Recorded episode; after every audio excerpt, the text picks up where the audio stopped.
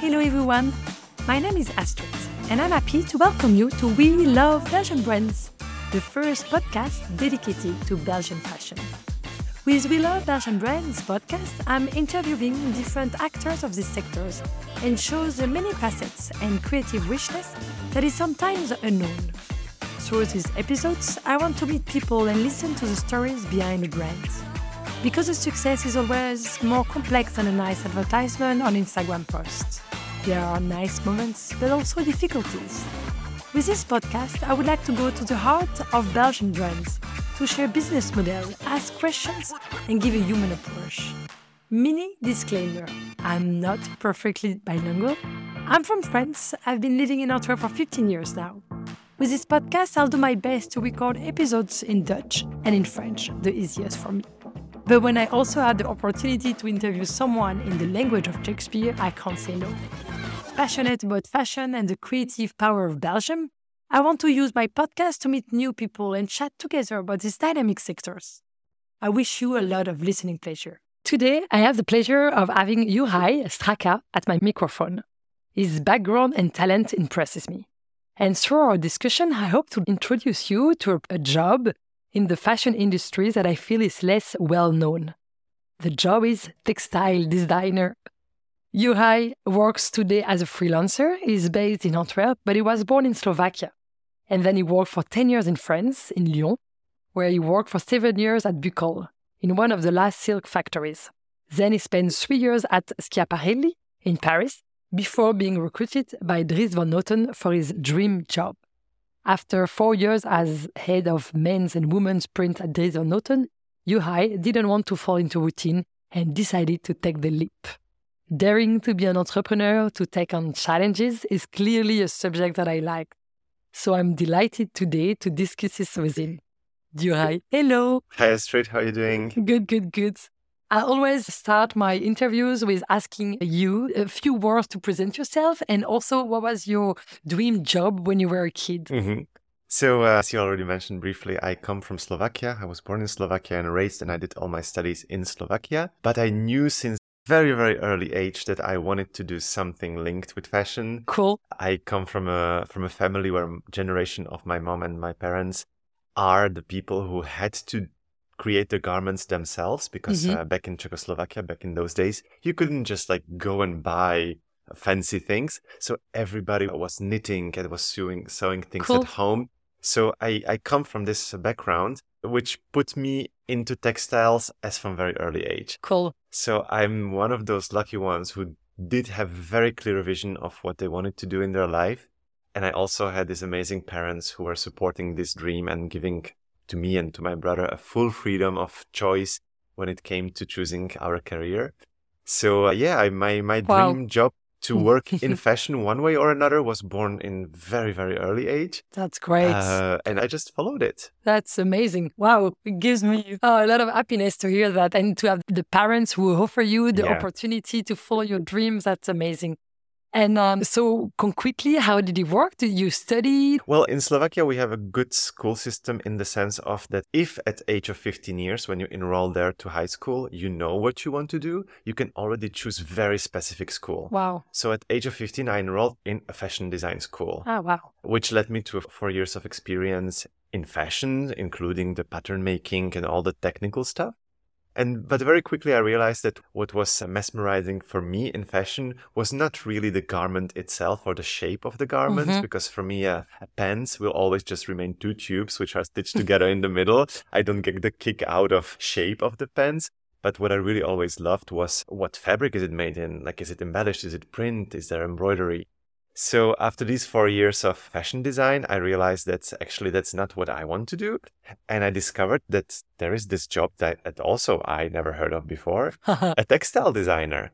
So maybe we should start also defining a little bit what textile yeah. designer mean, because I think that a lot of people will not even know what it means. True.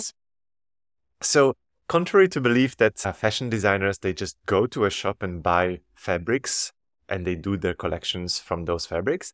Uh, the reality is that somebody has to design these fabrics.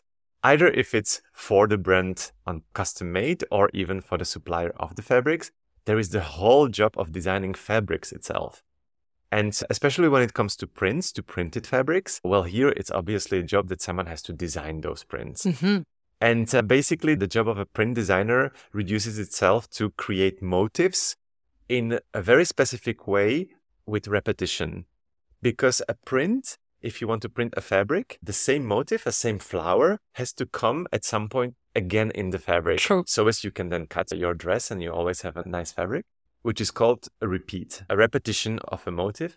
And this makes the approach to this craft very specific, comparing to being a painter or comparing to being a graphic designer when usually you work in a composition which is limited by a frame or by a poster Yeah. or by something here you have to think of something that runs and there is also so many different kind of fabrics.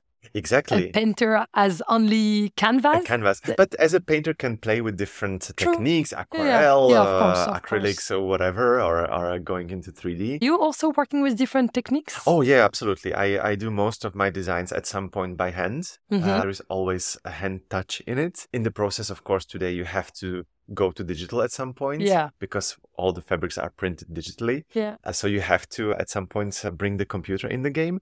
But doing uh, a lot of things by hand, you really leave a piece of soul in what I you do. agree.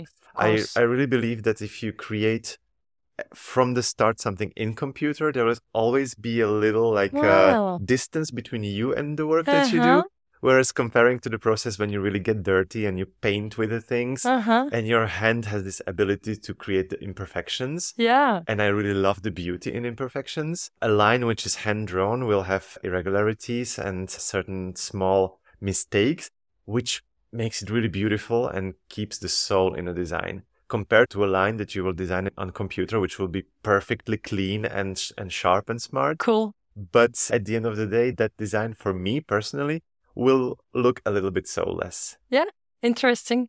And what makes your job also very specific, I think, is also the fact that you know so much the different. I mean, there is so much different kind of fabric. You're not making, or tell me if I'm wrong, but I think you cannot really make the same print if it's on velvet or if it's on silk or on cotton. Exactly. How do you define A- that? A, really great fabric at the end, it's a fine tuning four elements. So it's the print itself, the motif or the design, if you will.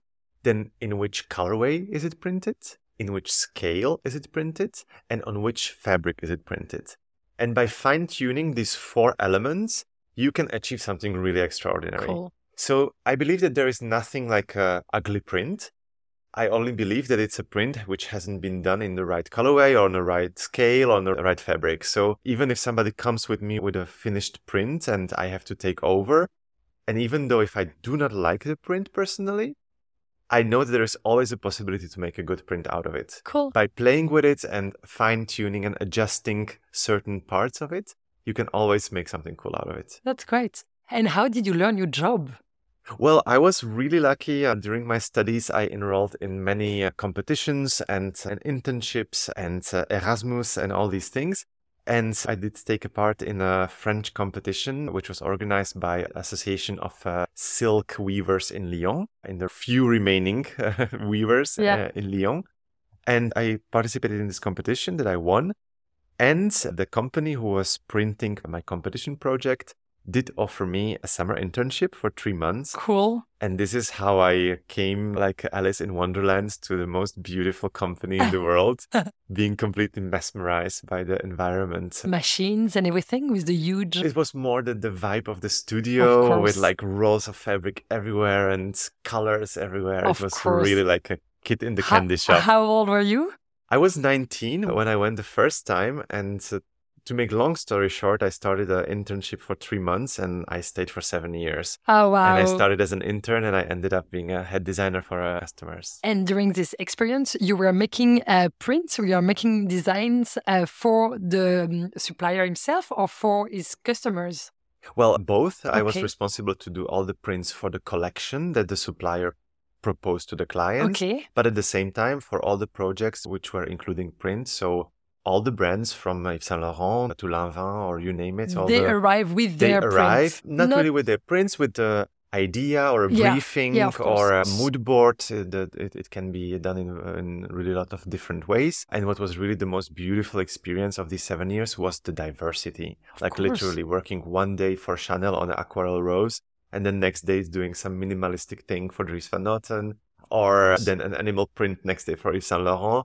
That was really the best possible school. And I would almost dare to say it, it should be mandatory for everybody who wants to work later in fashion itself on whatever point. Start at a supplier. Of course. If you are a print designer, start at a fabric designer. If you work in the designing of garments, first work in the manufacturer of garments. Yeah. Because the craft and the knowledge of how the things work Wow. is something super important. Because it's one thing is to have a vision or make a sketch, but if you then don't, don't know how to bring this into life, it's it's a bit useless.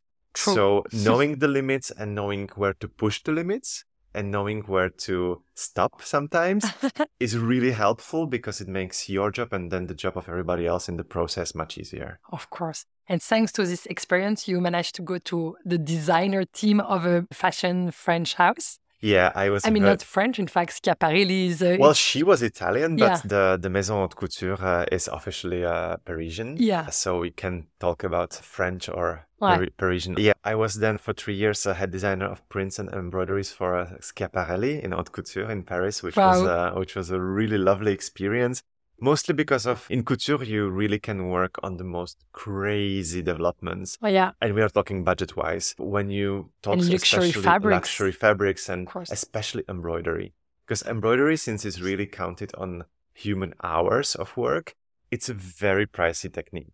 So being able to do a full dress which is fully covered in hand embroidery, we are talking like thousands euros of, Of uh, of work. Of course, only haute couture does have the budget to to to do these crazy projects. So Wow. I had this platform where I could design the most beautiful embroideries that has been then done by Atelier Lesage, which Ah, is a wow, yeah. French French based uh, most known embroidery house. And to make garments which then were on red carpets or worn by celebrities. it Oh, was really it yeah. was really, really nice experience. I can imagine. And from Schiaparelli to Antwerp, what happened? Well, to work for Dries Van Noten was always my dream job. I uh, Is the most, I mean, really worldwide, I think is the most print brand known in the world and is really known for this really rich and, and specific print. So obviously, Yeah. So if you would have met me like many years ago and you would ask me what is your dream job, I would reply, I want to be print designer for Oh, Dries Van Noten. wow. So when then I uh, found out that they were changing their team and they were looking for someone, like for me it was uh, I did not even think. I just grabbed my phone and I called and I was like, I want this job. And then I realized like, wait, you have a job and you live in Paris and you're like, you have your whole life constructed here. But it was so much stronger than me Yeah. that I did not think about these It was things. meant to be. You I was- had to apply. I had to had that job and Yeah. then I had to adapt my life around it. cool. And I'm very happy that I did. Cool, cool. And so you worked for how long, uh, Dries van I Noten? uh, spent most beautiful four years uh, Cool. working with and for Dries, both on men's and women's collection. And it was, yeah, as I said, uh, the nicest professional experience that I've ever had. That's great.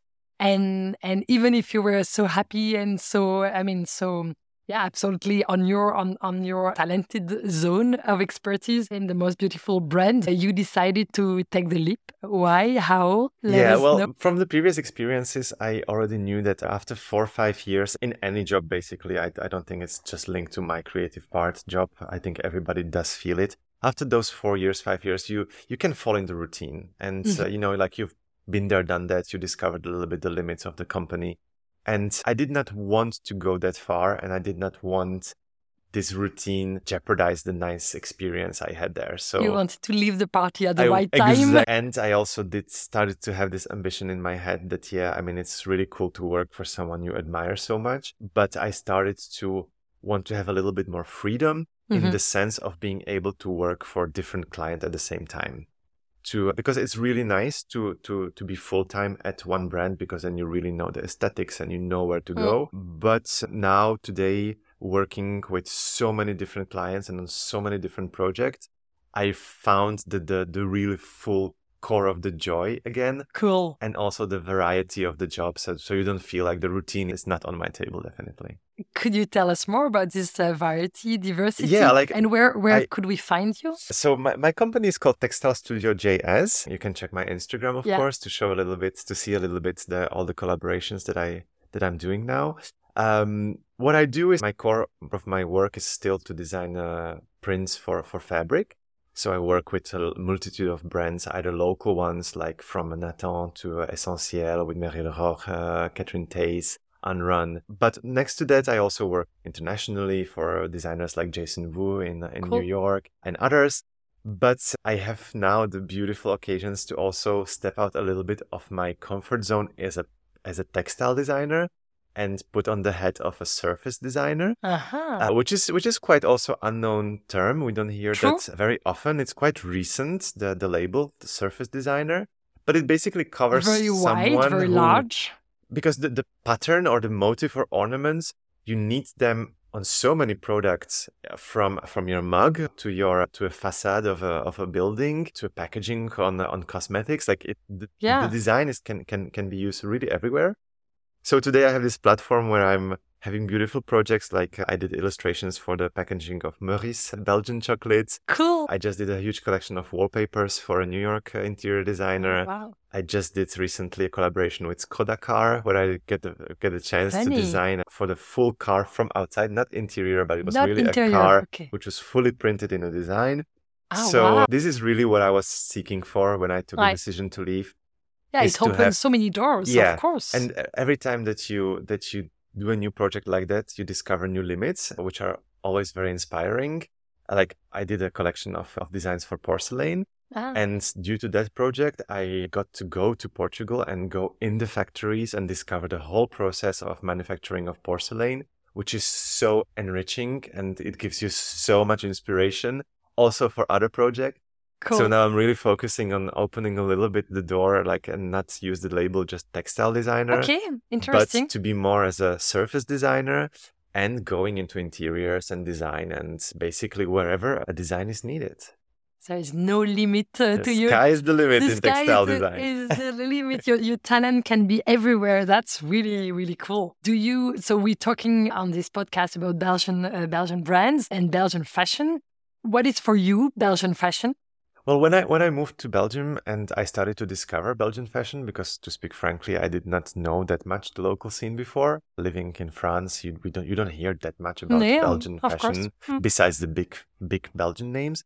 And how I would describe it from my point of view is eclectic. I really love the diversity of, of the styles of the brands. I went even to see a couple of those those fashion shows at the academy that they do at the end of the of year. Of course and I love how the creativity is being pushed to almost an extreme there and how the the unique styles of everybody are being supported yeah stimulated uh, and not mo- not molding them into the minimalism that we see on so many brands or like trying to avoid the full on commercial part of the fashion and be like no you are still young. Please be be wild. Be be be crazy be creative. Be crazy. You can always tone it down but it's more difficult to tone it's more it's easier to tone down your creativity than starting with something where you don't know where to go anymore and how to pimp it up. True. And would you define today your activity or your small firm as a Belgian company? Look, Frank, no, not really. I don't feel like just because I'm physically being in Belgium to be a Belgian company. No, it's true. I'm not from Belgium. I do have a big portfolio of clients who are, yeah, literally around the world. Yeah. So, no, I'm really working on an inter- international level. I love living in Antwerp. I love living in Belgium. I would not label my brand Belgium. And uh, I also now finally, after all these years, after 15 years living abroad and working abroad, I finally also can work a lot at home in Slovakia which ah, is very wow. important yeah. until now I was always uh, exclusive to to uh, to a brand, so I could not have other projects, and I always wanted to go back home. Not to move back home to Slovakia. I think I could not anymore. Okay, but I find it very important that uh, when people do leave their country and work abroad, that you come back at some point and you give something back to your society also. It's nice of you to say so. And in Slovakia, there is so many talented people who are forced to leave the country because there is no platform for them to do what they want to do because uh, like fashion is still yeah, almost non-existing. But if everybody then leaves, the country is like being washed out of talents and yeah. of brains. So I'm a strong believer in, yeah, go abroad, get the best jobs you can, grow, but come back one way or another to bring it back. And what could you do concretely? Sure. I work for local brands. Okay. And now I try to help a couple of brands who are there. I fashion brands. I pick every season young students to, with whom I collaborate. To, from to, Slovakia. From Slovakia. Ah, cool. But also, yeah, um, I was just discussing last week when I was in Slovakia with my alma mater, with my school to see how I could go back and do a workshop or uh, to do some teaching. Oh, you know, some online classes, huh? I think Yeah, the day of I would today. really want to do a physical one Why? because the textile it's so physical and so about yeah explaining the materials and stuff. Of course, there could be a part of teaching that could be done online, but yeah, I'm just like dreaming of giving a workshop that I would have loved to when I was a student to have. That's a great So I have. I have this concept in my mind, and I it's just a matter of time before I really put it in, action. That's really cool. Thank you very much. I love hearing that. If people want to find you or so your Instagram page, as you say, Yeah, Textile Studio JS and through Instagram Cool. is the easiest and, way how to and get give in us touch. some these- some some explanation maybe how do we work with you do we Mm-hmm. arrive with a request as a brand do we uh, arrive with a request do we go into your collection Mm-hmm. Yeah. what do you So how I do basically today is that I'm putting all my time and effort into creating a collection of prints. So which I, is your collection which is my collection, and by collection I mean it's different prints shown on fabric because of course showing a design textile design on a paper it's a bit useless. So I pre-develop fabrics, printed and, fabric. and choose which kind of fabric you And I also then choose like because some designs will work better on a transparent chiffon and some will be nice on a matte or a jacquard. So I do this collection of propositions and the client can then consult the whole collection and see the designs and all these designs are then sold in a full exclusivity to the brand, which is nowadays a very important thing because if you have a fashion brand and you want to use a print, you want to be also sure that it's your unique print that underlines your aesthetics, your brand, and to be sure that you don't see the same print at a different brand. and so people are buying the print and then they do whatever they want Yeah, I sell my designs in full exclusivity for worldwide territory for uh, without time limitations. Hmm. You have some suppliers or designers who will sell the license for a season, a year, five Oh, years. okay. It really depends. I prefer to really sell the design and then the client has a full possession on the design. And as you say, then can they exploit it however they want. They can use it in one collection, but if they want, they can use it forever as their lining. I mean, you know, everybody has very different needs, but I prefer for them to also know that no, this now really belongs to you and you Yeah. can then uh, work with it as much as you want. and it's true with the print you can do so many things and you can have it for another season Yeah, I mean, we see it. yeah. That the big brands they have their emblematic prints that they uh, change colors every season, and becomes really a landmark, as a Mm. signature. stamp uh, Yeah. almost. So there is more and more of brands who do take the investment into developing or making one print on their own, and then they often reuse it Yeah. for different collections, and Definitely. it helps them to build an image of a brand which is then more easy, easier recognizable for a customer. Super cool.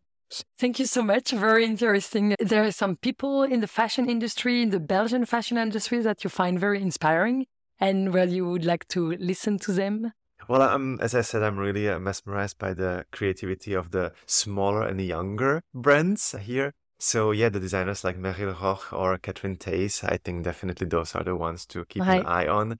And I think these Definitely. would be really great guests also for your podcast. I would love to have them on my microphone. That's a good, good idea. Will I will contact them. Thank you very much. Thank you, Astrid. Do you want to add something? Would you like to? Well, just to thank you for my first podcast ever. thank you for this opportunity. You're welcome. Thank you. Bye bye. Thank you.